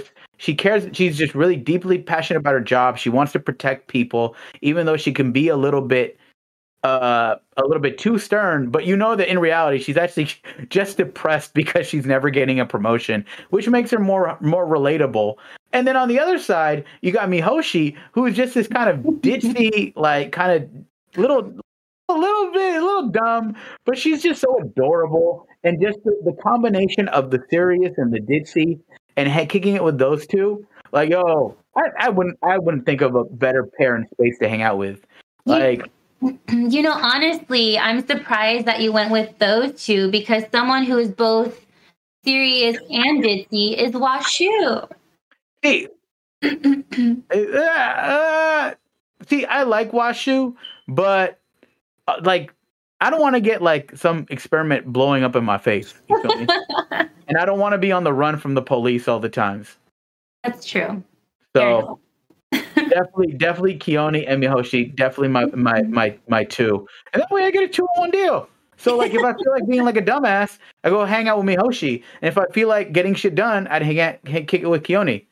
So like, there's no better deal there. Zombie Bait said, sad that the OG Superman isn't on here. See, Superman, I like Superman, but to me, he's just too much of a Boy Scout. We actually discussed Superman last night, the original Superman, but yeah, he pretty much turned it down. Like, lack of personality, I'm like. Or Goku. That's what. Mikey said. Or Goku. Yeah, but Goku, all he wants to do is fight and train, and I'm a lazy motherfucker. I'd rather hang out with Majin Buu. Or I'd rather cook it with Bulma. You know what I'm saying? It's no, like but that, then wouldn't Majin Buu turn into Cell? So that would be even more terrifying. No. Majin Buu turns into Kid Buu, but Kid Buu got defeated, and now you just have the jolly, happy, fat Buu. Oh, and then Buu turns into Cell. No.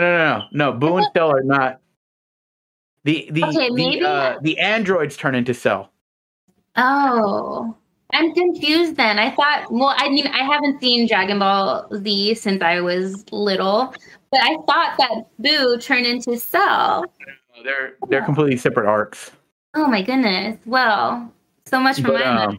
It just reminds me of who Future is? The rapper? Yeah. Oh, yeah. So Future has he's known for being a toxic person and a lot of misogyny and stuff. And so when the whole Will Smith and Jada thing happened and someone tweeted at him and was someone was like, oh, Future, Will Smith needs to hang out with Future. And Future tweeted back and was like, I'd rather hang out with Jada, respectfully. It's kind of why don't you hang out with Goku? It was like, oh, I'd rather hang out with Chi-Chi, respectfully. But yeah. Anyways, all right, that is our top 5. Anybody else in the chat have any characters that they want to throw in? Let us know. I think we have a pretty good spread here. As far as we got some anime, we got some Star Wars, Star Trek, Marvel, we got Nickelodeon. We got. I don't even know what we consider Little Prince. How old is that book? It's from the 40s, I believe. Okay, so we got some classic children's literature in there. So we got a nice little spread. I want to say it wasn't too heavy on one certain genre or topic or series. So good on us. Actually, you know what? I think I'll just have Mikey send me this list, and I'll publish it on our Instagram. So the people out there in the socials who didn't catch the show, they can see who we decided to pick. But anyway, best team. What's that? Let them vote who had the better team. Oh yeah, good idea. I mean, unfortunately, we're not Twitch affiliates, because if we were, we could have a poll in the chat, and then we could do it from there. But We don't want to become slaves to the Twitch overlords.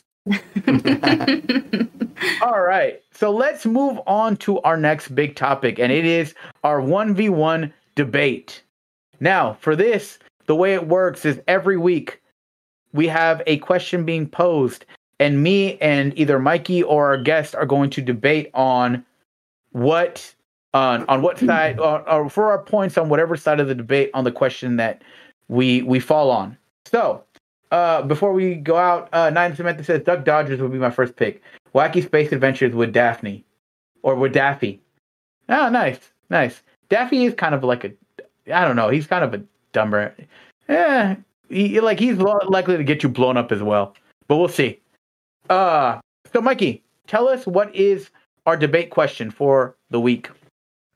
So, the question I have for you guys is... Are there no more original ideas in Hollywood anymore? What do you guys think? All right, so I'm going to let you start off, Josh and Jen. Let me know. Go ahead. Okay. I mean, I think that's definitely one of those questions where you really have to dissect. And if you really think about it, every idea has been told. Every story has been told. But it just depends on how it's told that can be original. There's a main plot of, good versus evil, etc. But it's how that story is told or how it kind of dissects. Well, is there a good and evil, etc., etc. So I definitely don't think that there's any... shortage of ideas. I think that people, as long as they really take the time to sit and think through their film, there can be several original ideas. Yeah, I'd agree with that. There are original ideas still in Hollywood because everyone has a view on certain kind of, like, with all the reboots, for example, everyone goes to that and says, oh, they're just remaking all this stuff, and it's just like a ploy to, like, it's a cash grab to, you know, get money. But when they're done right and they're done from a different perspective that make you think, I think I consider that an original idea. You know what I mean? They're getting you to think more about than just what was given to you at face value.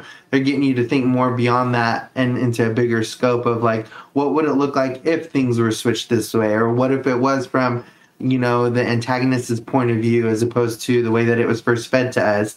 And to me, I think that that creates more dialogue. It creates more conversations. And that leads to, like, better views on, like, understanding different perspectives. Okay. Fair enough. But for me, I would disagree. I think there are no more original ideas in Hollywood, because while you can say that there might be original stories out there and how it's told, but if we're looking at from the perspective of Hollywood, why do I have tape? So from the perspective of Hollywood is, well, what is what's selling, right? Hollywood only cares about the bottom dollar. Like, we can talk about, oh, creative freedom and ideas, but at the end of the day, a producer is looking for what is going to make the most money. So you see franchises like Fast and Furious, right? There is nothing new being told in that story. There is barely a story being told in those movies, right? It's just a bunch of cars started off racing, and now they're jumping off, you know, cliffs to, like, catch a helicopter. There's nothing being, no original story being told there, but they're making 10 of them because they're selling. We talked about horror franchises and how stuff like The Conjuring, after a while, it gets stale, it gets boring. Why? Because it's still selling until it doesn't sell. And then all of a sudden, even if you have, like, a cliffhanger or untold story threads, it doesn't matter because it's no longer selling. Hollywood only cares about the bottom dollar. And that, to me, that's why there are no more original stories. If you look at last year, Steven Spielberg remade West Side Story, which is a remake of a story that is just another telling of Romeo and Juliet. There are no more original stories in Hollywood. I don't know. I mean, if we go based off of that, then there's no original stories anywhere. I mean, there are billions and billions of books out there that all have this a similar storyline, but it's how the story is told that I think is really what matters. For example, we've seen so many war films. Full Metal Jacket, I think that's one of them. The Pianist, Saving Private Ryan, The Boy in the Striped Pajamas. There's so many war films out there about, like, World War II. But then look at what Taika Waititi put out in Jojo Rabbit. That's completely new. Like, that was a completely new story, a completely new retelling, and it was fiction, obviously. Like, was it? Like, did that was actually based off of the truth? No, but it's still an enlightening, good story. And so I think that, you know, if we really sit there and say, like, Romeo and Juliet has been pushed out every which way, yes, it has. Like, that's just, like, same thing with, like, Pride and Prejudice. There's been so many, like, hate to lovers. But, I mean, it's just how the story is told. And as long as it keeps it engaging, I mean, yes, of course, there's going to be times where producers just want to give you shit. Like, just throw it out there just so I can make money. But, I mean, every once in a while you get those gems. So, I mean, it's not dead. Yeah, I think that you can use the same, like, recipe in different situations and still have a good amount of success. Because it's like, what kind of actors are you using? What kind of characters are you using? Like, a good example is, like, we talked earlier about Halo and how Mandalorian kind of set, like, this is setting this foundation of, like, what a good storyline can be. And you have Halo coming out, and while other people may say, oh, you're just copying or whatever the case may be, like, there's a good amount of fan base that's like, they're just excited because of the character themselves, or to be like, it's Halo, you know what I mean? Like, it's Master Chief. Like, that coming together is like, it could be the same structure, it could be the same kind of storyline and, you know, development, but people are excited because of who's in the movie or the show and who's playing those characters. And well, I think that's the story, like, even though, sorry to cut you off, but even the stories that you're told, I mean, like, let's see it, like, physiologically. I'm just gonna, like, branch out a little bit, but we all have the same skeleton, right? All of our skeleton is the same, but it's the outside that is really important. like our mind is different. Our bodies are different. That's what makes us unique. And in that same way, I think we can really relate to Hollywood, or like the films that are made or produced by Hollywood. It's like they have the same skeleton, but it's what's on the outside. It's what is thought of that makes it different and unique and good. Yeah. And I think that there's still some movies that stray away from like doing these reboots in a different fashion and still having success, like Quentin Tarantino, like his movies, you know what I mean? It was just like not too long ago, Once Upon a Time in Hollywood came out, and it's just like, those are original ideas that came out and they're successful in theaters, you know what I mean? Was it really an original idea, Once Upon a Time in Hollywood? Because it was based off the Charles Manson murders. But even then, what story was in that movie to begin with? That's just my personal thing about that movie. The way that they tell the story, though, like for them to come up with like their own kind of version of like what happened during that time, knowing that it's not like completely accurate, like is his own storytelling ability. But I think, okay, I will concede the point of view, someone like Taika Waititi. But that the only reason why.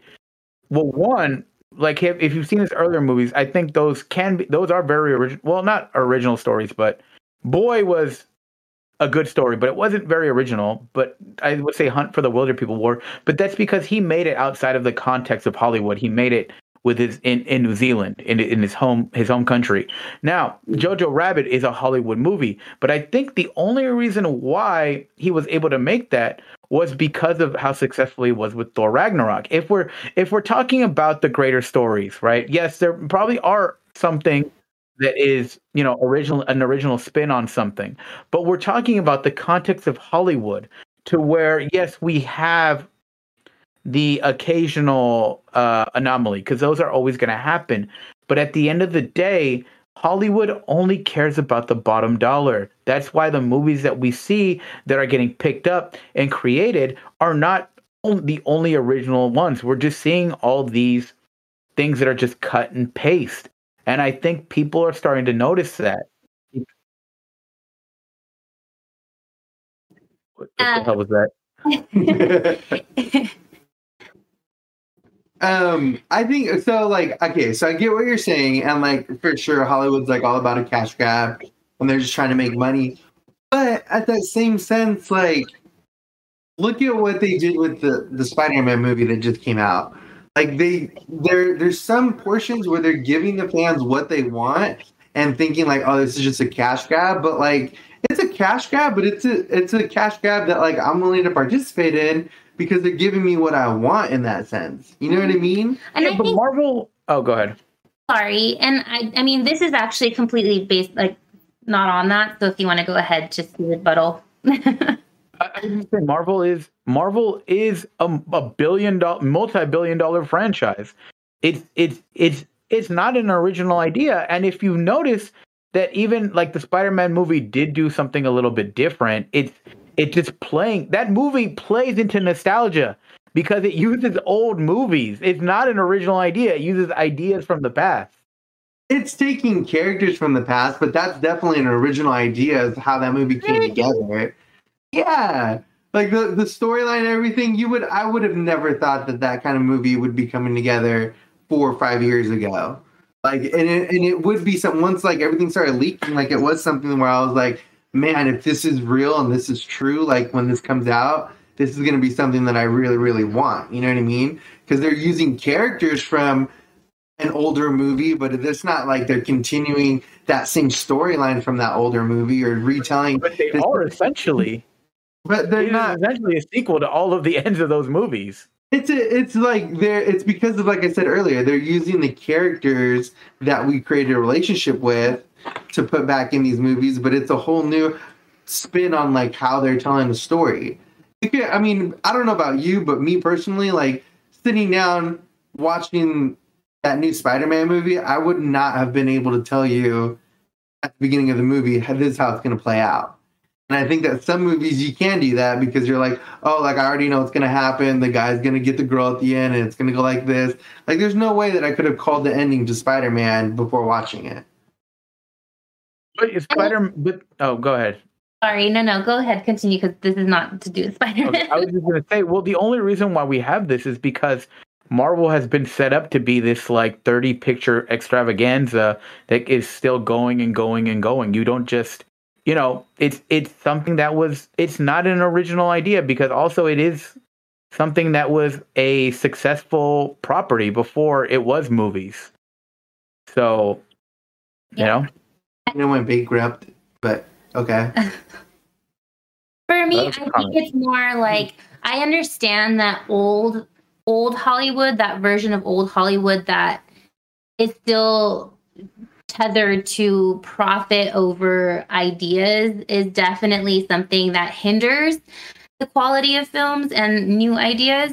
Although I wouldn't go as far to say that all of Hollywood is like that, just because there are other films that are being pushed out. For example, like Netflix, I would say that Netflix would be on the same level as Hollywood style or status films. Like, for example, Tick, Tick, Boom. I mean, it's not an original idea per se because it was a Broadway show, but it is new to film. And in that sense, it brings out a new idea. Like, yes, it's the same old story of somebody overcoming, like, and being told that they weren't good enough. But that's the thing, is that there's always one story that's already played out. There's already one story that's already been told. It's how you create, like, or how you provide more support or tell a different story using different characters. You know what I'm trying to say? Because if we really want to go to that, like, literally every story has been told since the dawn of time. Like, we can go look at the books from the 300s and, like, you know, what's his name? Christian Andersen, the one who created, like, all of those, or the Grimm brothers stories. Like, they've all already been told, but that doesn't necessarily mean that there aren't new ideas that can come from those bones. Yeah. Gio, what was, wasn't that, like, it was probably a while ago, but the girl from Queen's Gambit, didn't you watch a movie about her recently that you're like, this is one of the best movies that you've seen in a while? Taylor-Joy or something like that? Last Night in Soho. Yeah. All right. Was that original? All right, fucker, you got me on that one. Okay. But I think, like I said, there's always going to be anomalies. And I think what my greater point is, what I'm saying is that I think Hollywood cares more about what will reach. And it's always, this is kind of an obvious point, but Hollywood only cares about what is going to reach the mass audiences, and things that are a little bit more niche and a little bit more original don't seem to get picked up by big Hollywood. So they have to go outside and get funding from other sources.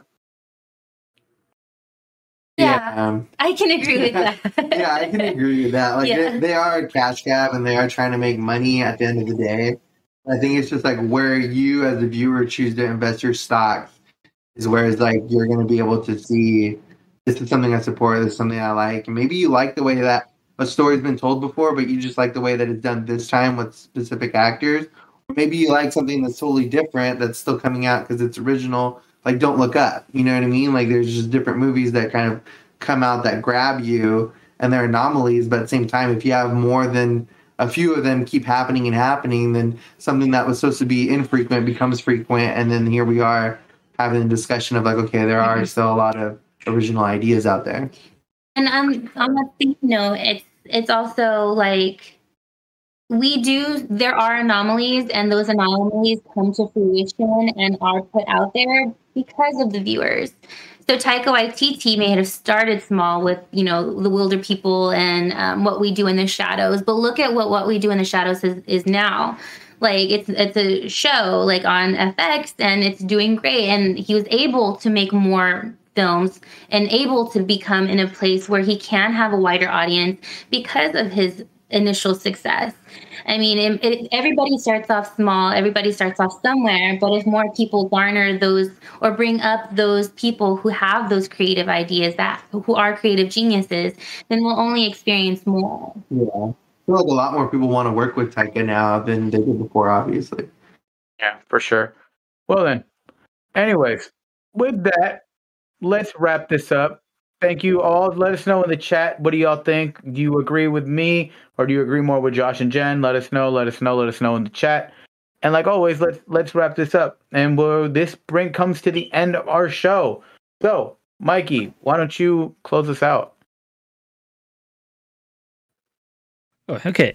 So, if you guys liked the show and what we do here, please give us a follow on our socials on Instagram, Twitter, and you can support us on Patreon, where we have 3 tiers.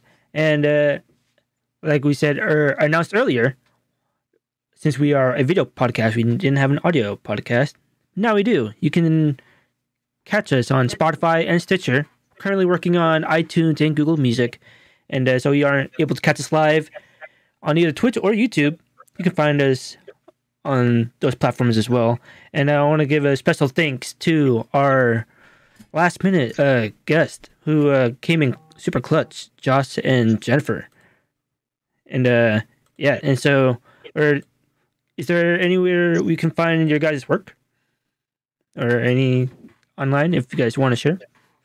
I am no longer on social media on Instagram, and I'm going on a little bit of a social media ban, so nice. I have nothing. Yeah, same. We're just happy to join the show. Yeah. Like, it really is fun to do, to have the discussions and stuff, and really kind of just get conversations going. So not so much a plug, but definitely, like, excited to keep watching you guys' show. And if you guys ever need another stand-in, like, shoot us the text. We'll step in. It's always a pleasure to talk to both of you and to get engaged with your audience. You know, everybody seems really level-headed, really has great opinions. So thank you. All right, and sure. Yeah, so thanks again. And for everyone else, we'll see you guys next. Well, if you want to stay tuned for the post show, just stick around for a little bit. But yeah. For the audio, what? I was gonna say, are y'all gonna stick for the post show, or do you have to cut? We're free, yeah. Okay, for sure.